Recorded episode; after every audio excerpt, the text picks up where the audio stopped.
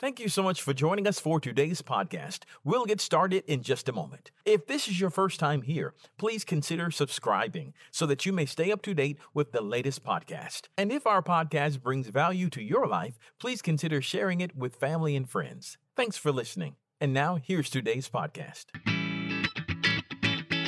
Thanks for joining us for the Covenant Living broadcast with Pastor John Butler of Covenant Life Church, located at 130 Atlantic Avenue in Bremen, Georgia. Luke chapter 19, verse 28. This is a really strange verse to start with, um, but you should know me by now. Um, and and, and we'll, we'll figure out how it all works together in just a minute. All right, verse 28. After telling this story, Jesus went on toward Jerusalem, walking ahead of his disciples. After telling the story, Jesus went on toward Jerusalem, walking ahead of his disciples. Let's pray. Father, in the name of Jesus, we just thank you for your word. We thank you for the chance to gather today. And we thank you, Lord, that your Holy Spirit leads us and guides us to truth. So, Lord, I pray that today we would hear what it is that you're saying to us and that you would fill us with the courage and the faith that we need to uh, step into the destiny that you have for us, into the responsibilities that you've given us. And Lord, that we everything that we have and everything that we do might glorify you. In the name of Jesus, we pray. Amen and amen.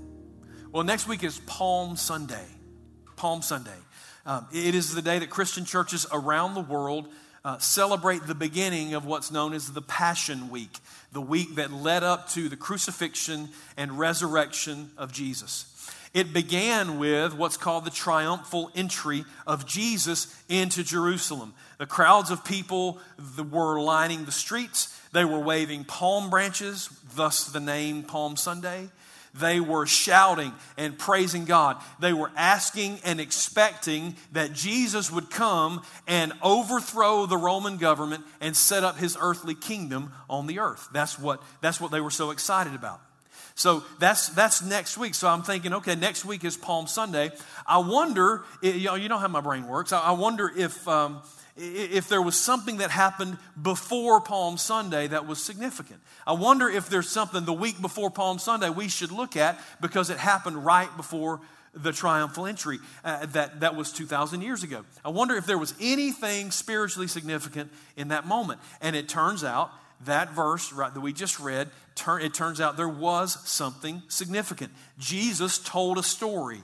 It says he told us that story, and then he started his journey towards Jerusalem. So there was, there was, it sounds to me like there's something important about that story. There's something special about that story that he wanted to tell that story before he went to start the, the last week of his life on the earth. And so uh, I, I, had to track back what story are we talking about. So I tracked it back to verse 11 in the same chapter, and we're going to read that. Verse 11, it says this The crowd was listening to Jesus. Now, Jesus had already been to Jericho. On the way in, he healed blind Bartimaeus, the, the, um, the well, the blind man.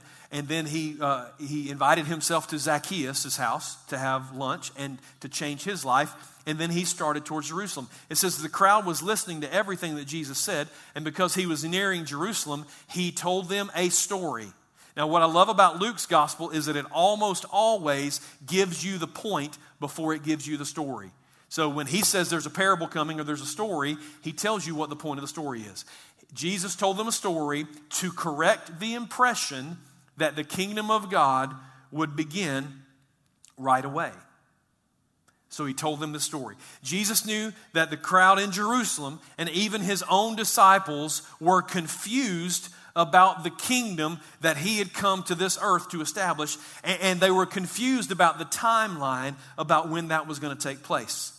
And I think that there are still an awful lot of people who are confused about the kingdom of God, what it is, and when it is, and what it looks like. And so today's message is called Kingdom Clarity kingdom clarity. If Jesus wanted to clear up some misconceptions of the kingdom of God before, uh, before Palm Sunday, then I think we probably should do the same thing as well. So, this is kingdom clarity. Let's get into the story and find out what it was that was so important that Jesus had to share it before he went to Jerusalem. Let's look at verse 12, the very next verse, chapter 19 of Luke. Jesus said, A nobleman was called away to a distant empire to be crowned king and then return. This is a real important uh, part of the, of the story. So let, let me read it again. A nobleman was called away to a distant empire to be crowned king and then return. Now, verse 13. Before he left, he called together 10 of his servants. He divided among them 10 pounds of silver, and he said, Invest this for me while I'm gone. But his people hated him and sent a delegation after him to say, We don't want him to be our king. After he was crowned king, he returned and called in the servants to whom he had given the money. He wanted to find out what their profits were. The first servant reported, Master, I invested your money and made 10 times uh, the original amount. And this is the reply Well done, the king exclaimed. You're a good servant. You have been faithful with the little I entrusted you, so you will be the governor of 10 cities as your reward. The next servant reported, Master, I invested your money and made five times the original amount. Well done, the king said. You will be governor over five cities. But the third servant brought back only the original amount of money and said, Master, I hid your money and kept it safe. I was afraid because you're a hard man to deal with, taking what isn't yours and harvesting crops you didn't plant. You wicked servant, the king roared. Your own words condemned you. If you knew that I was a hard man who takes what isn't mine and harvests crops that I didn't plant, why didn't you deposit my money in the bank? At least I could have gotten some interest on it. And then, turning to the others standing nearby, the king ordered, Take the money from this servant and give it to the one who has 10 pounds. But, master, they said, he's already got 10 pounds. Yes, the king replied, and to those who use well what they are given, even more will be given. But from those who do nothing, even what little they have will be taken away. And as for these enemies of mine who didn't want me to be their king, bring them in, execute them right here in front of me. Now, there, there are probably more than this, but we're gonna, we only have time to look at four lessons about kingdom clarity today. Four lessons that bring kingdom clarity from this story that was so important, Jesus had to tell it right then and there. And this is the first lesson the king is gone. The king is gone. From the very first sentence of the story, Jesus made it clear that he was going to go away. He said this nobleman was going to go away to a distant empire to be crowned king. Now, in this story, clearly the king is Jesus. Jesus had spent the last three and a half years with these guys, walking with them and talking with them, preaching and teaching and healing and delivering. And their assumption was that they would just hang out with Jesus until he became the king. And they were wrong. And that's what Jesus was trying to get them to understand. There's a timeline here that they didn't yet grasp. Despite Jesus' efforts over the years and a few more efforts in the next week to explain this to them, they just didn't get it. Their sincere belief was that in the next seven days in Jerusalem, it would launch Jesus to the throne and would run the Romans out of their lives forever. Jesus wanted them to understand I am going away. Jesus, who is still the king, is still gone. It's been 2,000 years. He, the king is still gone. He is no longer walking this earth with us as he did then. He's gone. Say, well, John, if he's not here, like, where is he?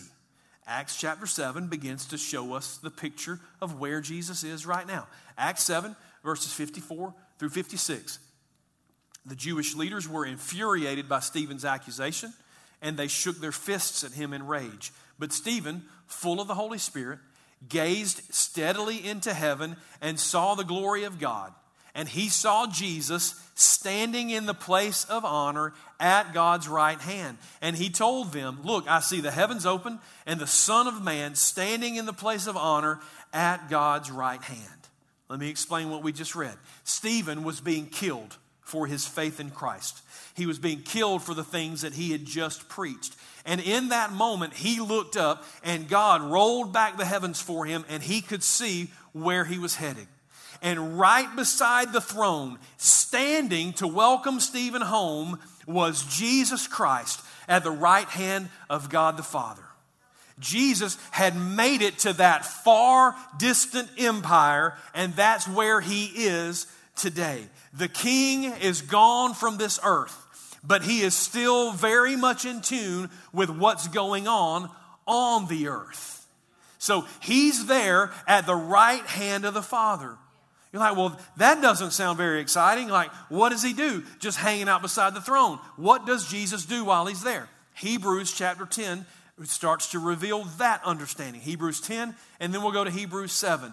But our high priest, Jesus, offered himself to God as a single sacrifice for sins, good for all time. Then he sat down in the place of honor at God's right hand. So he's at God's right hand. What's he doing? Chapter 7, verses 24 and 25. But Jesus lives forever his, because Jesus lives forever, his priesthood lasts forever. Therefore, he is able once and forever to save those who come to God through him. Did anybody come to God through Jesus? Amen? Now, what, so what's he doing? He lives forever to intercede with God on their behalf. Y'all, that's us. That's us. Jesus went away to be crowned king, and while he's there, he is seated next to the throne of God, interceding for you and me. What does that mean? It means he's representing us as our defense attorney. He is praying for us. He is offering his blood for our sins so that every time we sin, if we will confess our sins and repent, then God can be faithful and just to forgive us of our sins and cleanse us from all unrighteousness. That happens because Jesus intercedes for us. That's what he's doing in that far distant land. You say, John, I hate the thoughts of what we did to Jesus on the earth, what he went through. I hope he's not sitting on that throne, still hurting, still weak, still, still, uh, uh, still hurting from the way we treated him on the earth. Well, well, let me put your fears to rest. Let me show you what John saw just a few years, pro- actually, probably 25 or 30 years after Jesus had ascended back to heaven. This is in Revelation chapter 1, starting in verse 12. This is what John saw. When I turned to see who was speaking to me, I saw seven gold lampstands. And standing in the middle of the lampstands was someone like the Son of Man. He was wearing a long robe with a gold sash across his chest. His head and his hair were white like wool, as white as snow. And his eyes were like flames of fire. His feet were polished bronze refined in a furnace, and his voice thundered like mighty ocean waves. He held seven stars in his right hand, and a sharp two edged sword came from his mouth. And his face was like the sun in all of its brilliance. When I saw him, I fell at his feet as if I were dead. But he laid his right hand on me and said, Don't be afraid. I am the first and the last. I am the living one. I was dead. I died, but look, I am alive forever and ever, and I hold the keys of death and the grave.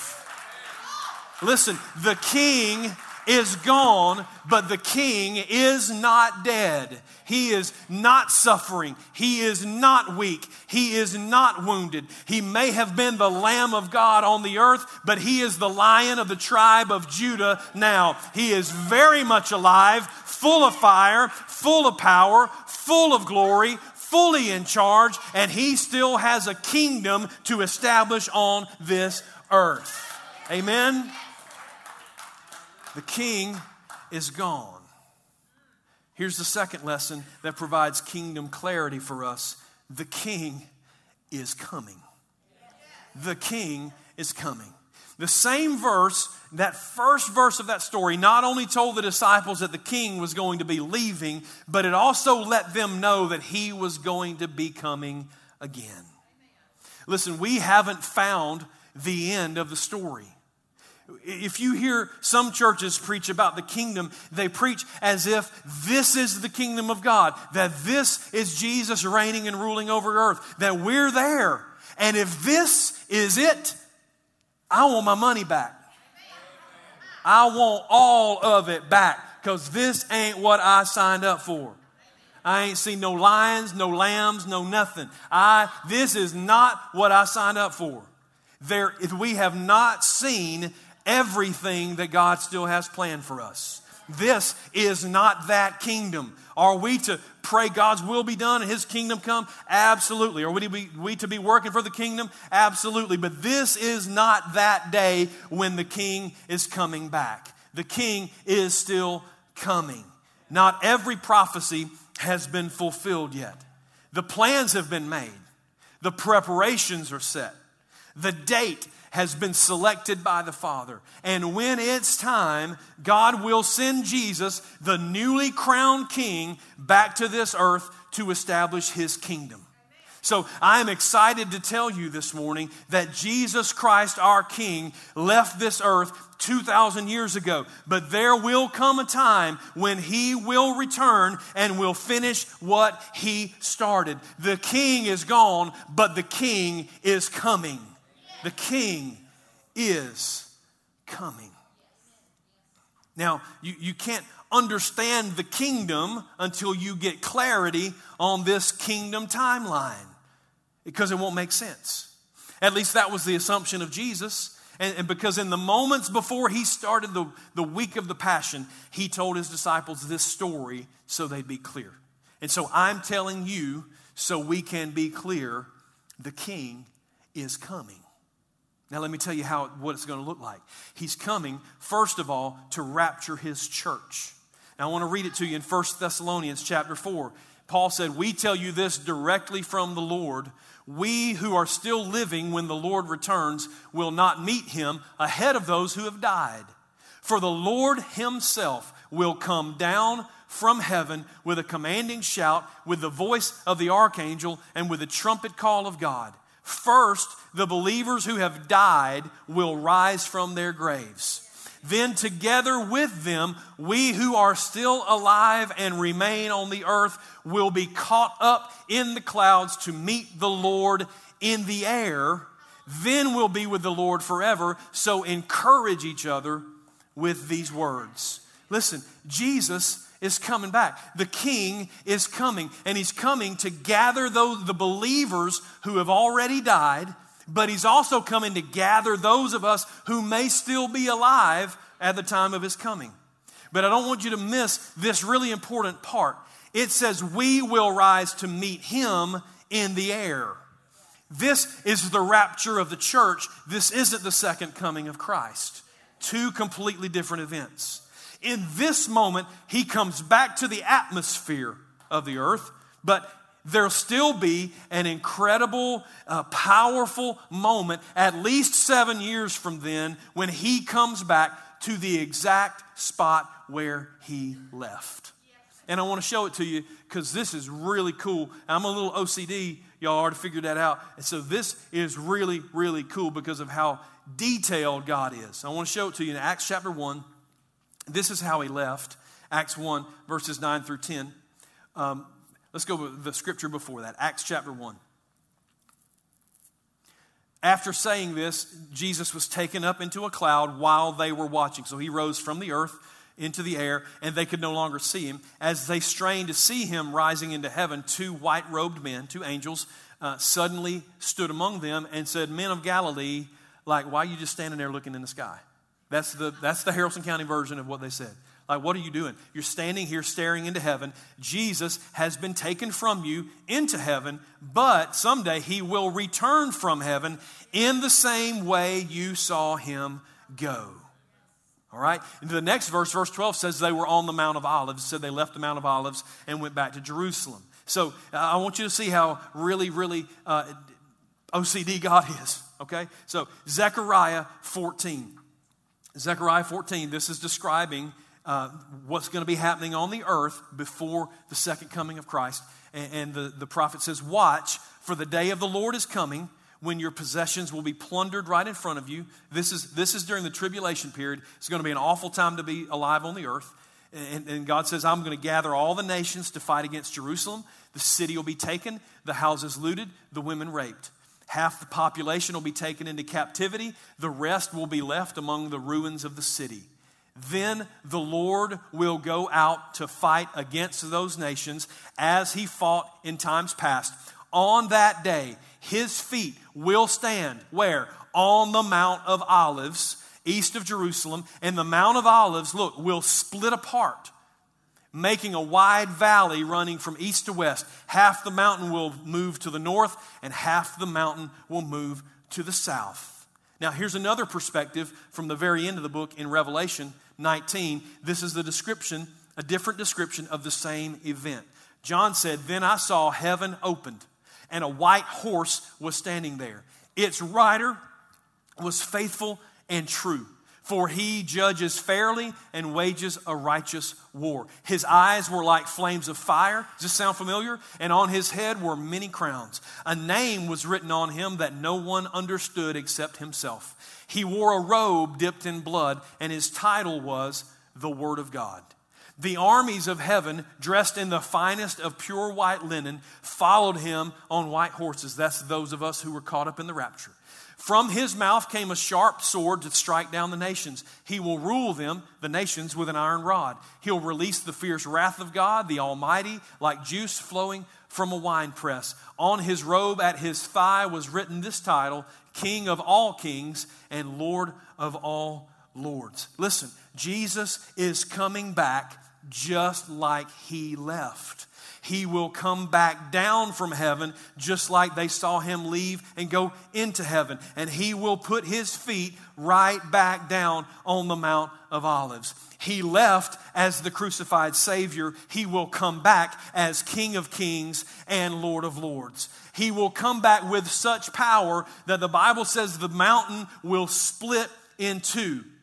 The king is gone from this earth right now, but there is coming a day when he will return to establish his kingdom, and then he will rule forever and ever and ever. The king is coming.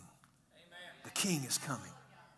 So, what's the kingdom clarity that he wants to give us? The king is gone, but the king is coming.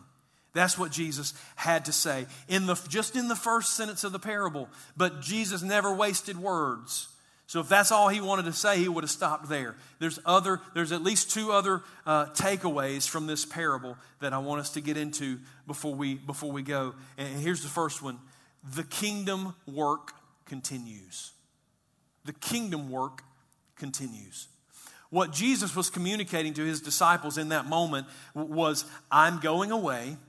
I'll be back, but while I'm gone, you've still got work to do. You're still representing me and my interests on this earth. Now, at this point, the, the people get divided into two groups.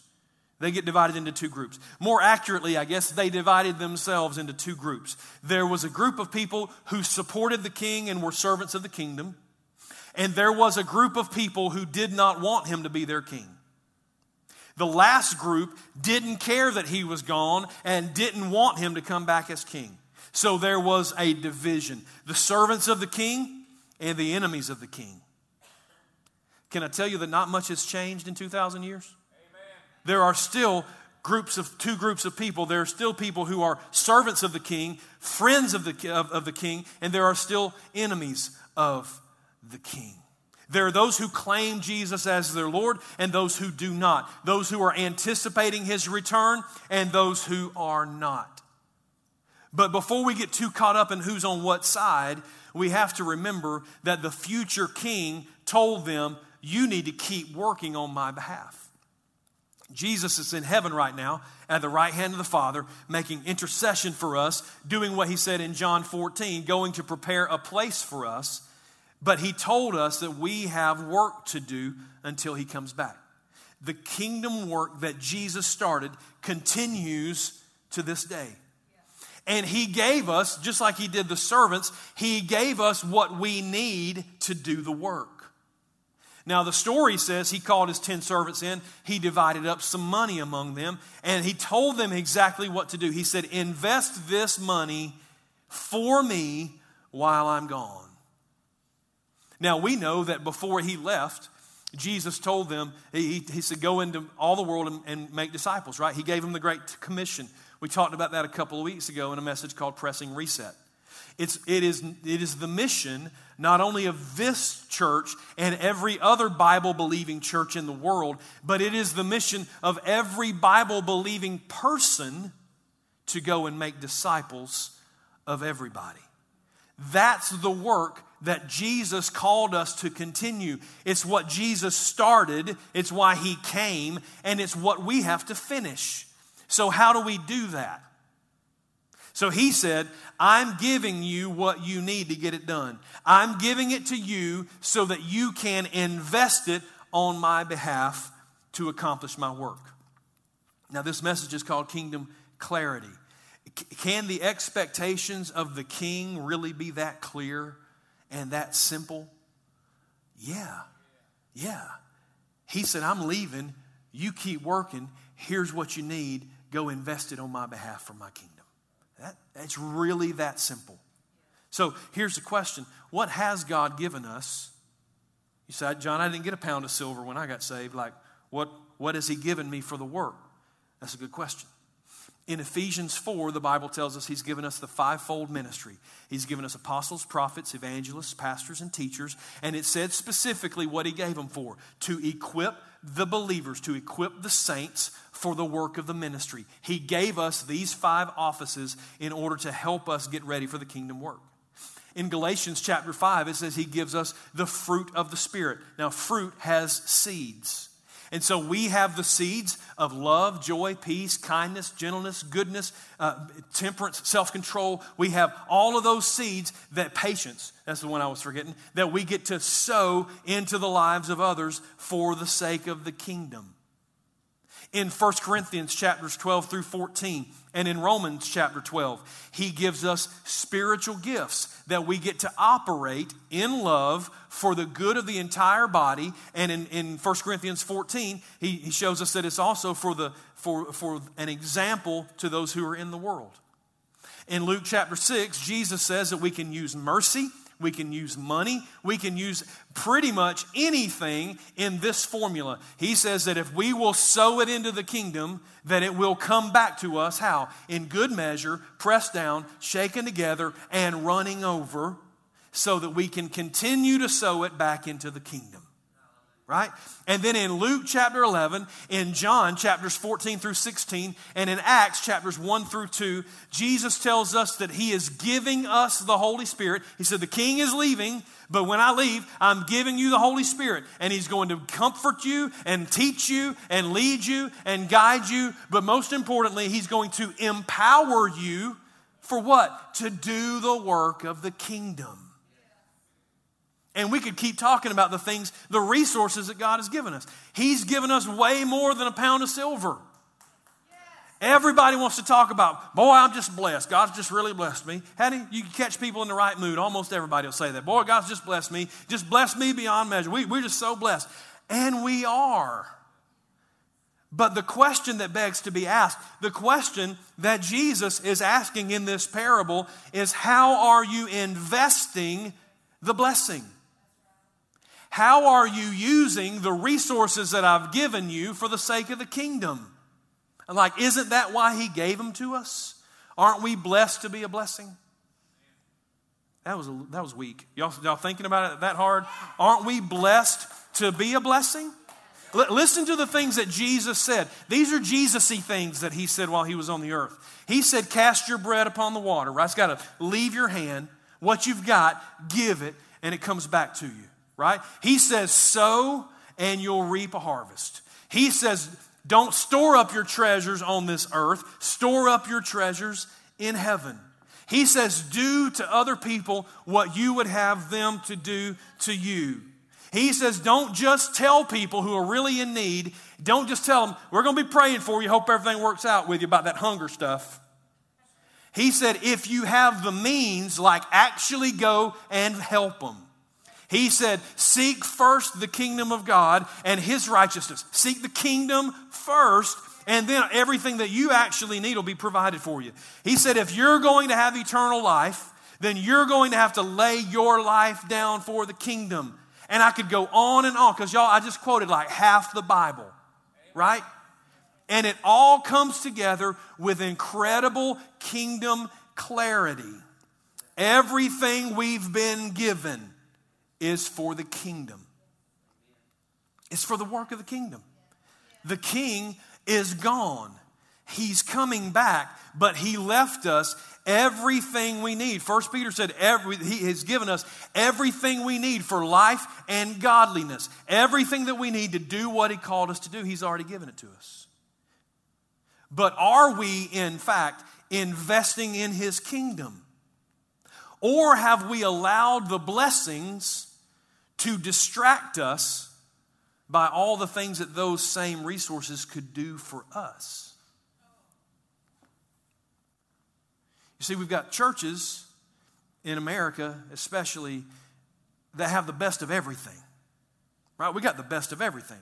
Great singing, great preaching, great groups, great events that we put on, incredible facilities, and we love to talk about how gifted and how talented and even how anointed the people of our churches are. And we say, Oh, what a wonderful service we had today. Oh, what a blessing we got today. And that is wonderful. It's great, but it's not the mission. He didn't call us to come together and bless each other. He called us to see people saved and discipled, right? Isn't that the call? So if we're making a name for ourselves, but we're not making disciples, we're failing. If we're growing our brand, whatever that means, but we're not growing the kingdom of God, we're failing. If all we're doing is blessing the blessed, and we're not investing what He gave us in the places that He values the most, then we're failing.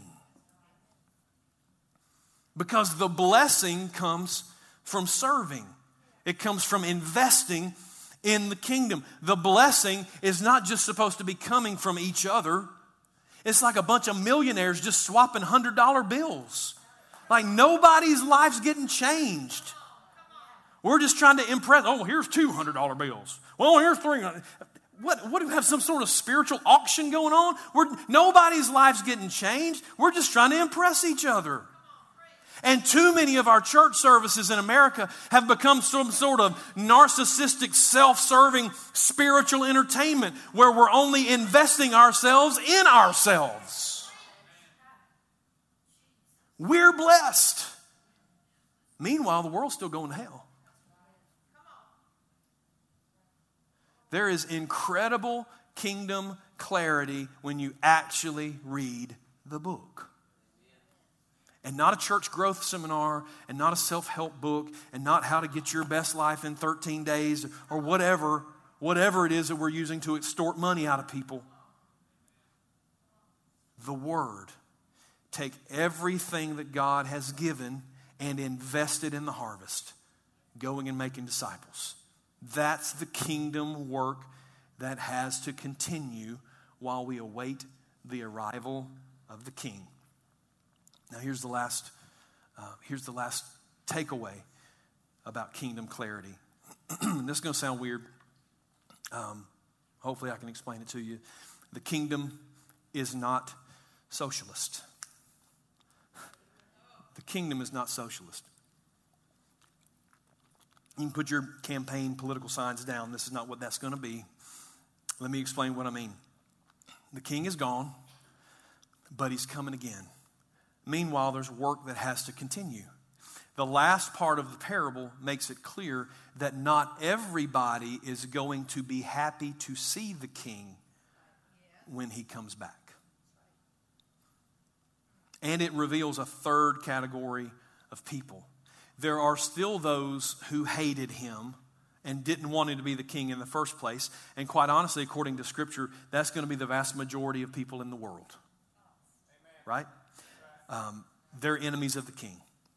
There are also still those people, we still have those two groups, still those people who are servants of the king, faithfully invested the king's resources uh, into his priorities, and, and those are the faithful servants. But there is in the last part of this parable a third group that emerges. These are a group of a subset of the servants who claim to follow the king, but who did absolutely nothing with what they were given.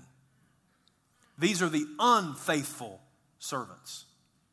They had the same blessings, they had the same opportunities, they had the same resources, but they let something prevent them. This guy said, I was afraid of you, so I didn't do anything. But these, this group of servants let something get in the way of doing what the king told them to do, and now they face judgment. Because, see, the reality is because God is wise and just and holy, he has to provide accountability. He has to. He, he gave them a task. His integrity requires him to provide accountability. He has to follow up with them to see if they did what he told them to do because God always inspects what he expects. God always inspects what he expects.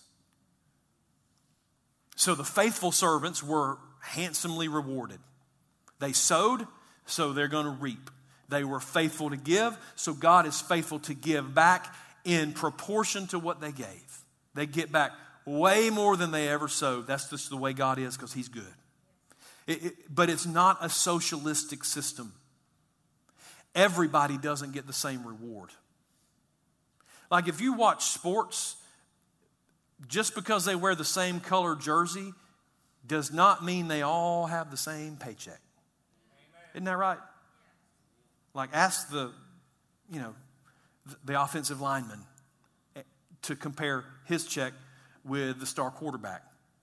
It ain't the same, I'll promise you. Just because we're on the same team doesn't mean we all get the same reward. You get what you earned. Now, we're not talking about heaven and hell. You cannot earn heaven. Jesus had to make the way. So, those who have surrendered their lives to Christ are saved, but we are still accountable for what we do for the King. What we did with what we were blessed with, how we are investing the blessing. Let me show it to you in another place 1 Corinthians, 1 Corinthians chapter 3. the Apostle Paul is trying to explain this to a young church. He said, Anyone who builds on that foundation, what foundation? You look at the previous verses. He's talking about the foundation of the gospel that he laid, the foundation of the gospel of Jesus. Anybody who builds on that foundation may use a variety of materials gold, silver, jewels, wood, hay, or straw. But on the judgment day, fire will reveal what kind of work each builder has done. The fire will show if a person's work, look, has any value. If the work survives, the builder will receive a reward. But if the work is burned up, the builder will suffer great loss. The builder will be saved, but like someone barely escaping through a wall of flames. This is called the judgment seat of Christ. It is not a judgment of where you'll spend eternity, but of how you'll spend eternity. What rewards will you receive? What honor will God give you? What honor will you be given by the King for the way you honored him in his work on the earth? Can you imagine standing there before the throne of Christ, knowing what he blessed you with, knowing what resources he had offered to you, but having nothing of eternal value to show for it? that everything you did burned up in the fire. I've heard people say, listen, I don't care nothing about rewards as long as I make it in. I don't think you know what you're talking about. Amen. because the word says the builder who watches everything burn up in the fire will suffer great loss. That's what the word teaches. The king is gone, but he's coming again. And he left us with work to do. It's, it's very clear. How are we investing the blessing? See, all of us have failed. All of us have missed opportunities. And it's not really about what you may or may not have done up to this point because we can pray and we can repent and we can receive forgiveness. So this is not about condemnation, it's about conviction. This is about moving forward. So we found this new, this new kingdom clarity. The question now is what are we going to do with it? Or how are we going to move forward with the resources that, that the king gave us? The gifts, the talents, the money, the time, the character traits, the resurrection power of the Holy Spirit. What are we doing for the King while He's gone and while we wait for Him to come back? That's the question. See, He lavished His love on us. The question is will we lavish that same love back on the people that He died for? We have freely received everything that He's given us. Will we freely give in return? So it was 2,000 years ago. Jesus was about to head to the Mount of Olives and start his descent into Jerusalem.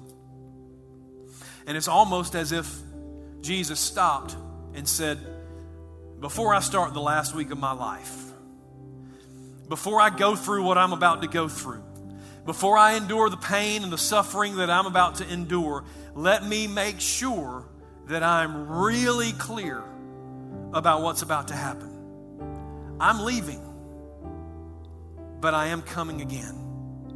But while I'm gone, there's work to do, and it's important work. The work is so important that I'm about to give my life for it. The people are so important that I'm about to shed my blood for them. So keep doing what I'm about to start and keep doing it until I come back. And when I come, when you keep doing what I've told you to do, you will be rewarded for it.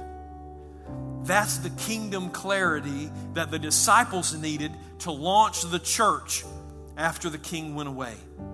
And it's what we need in the 21st century to keep doing the work of the king until the king returns. Y'all stand with me, please.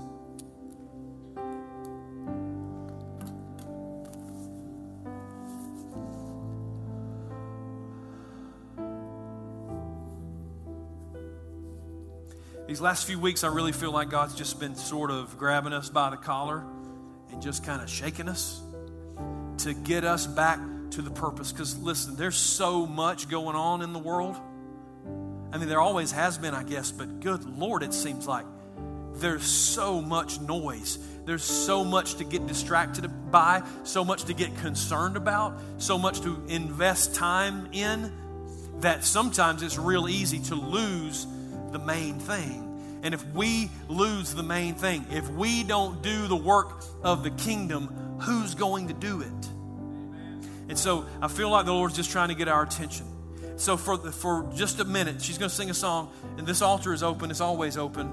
If you'd like to come and pray about this, about anything else, it's, it's open for you to come and pray. We're going to sing a song. We're going to be dismissed together. But please don't rush for the exit because I want you to take at least th- a three minute song and see if the Holy Spirit might have something to say to you. Maybe you've lost that kingdom purpose. Maybe it's gotten lost in the shuffle of all the things that are screaming at us now. So let's just repurpose ourselves today for the work of the kingdom. Maybe we just don't think about the fact that the king is coming. Let's spend some time thinking about that. And based on that fact, and it is a spiritual and eternal fact, then how should we live?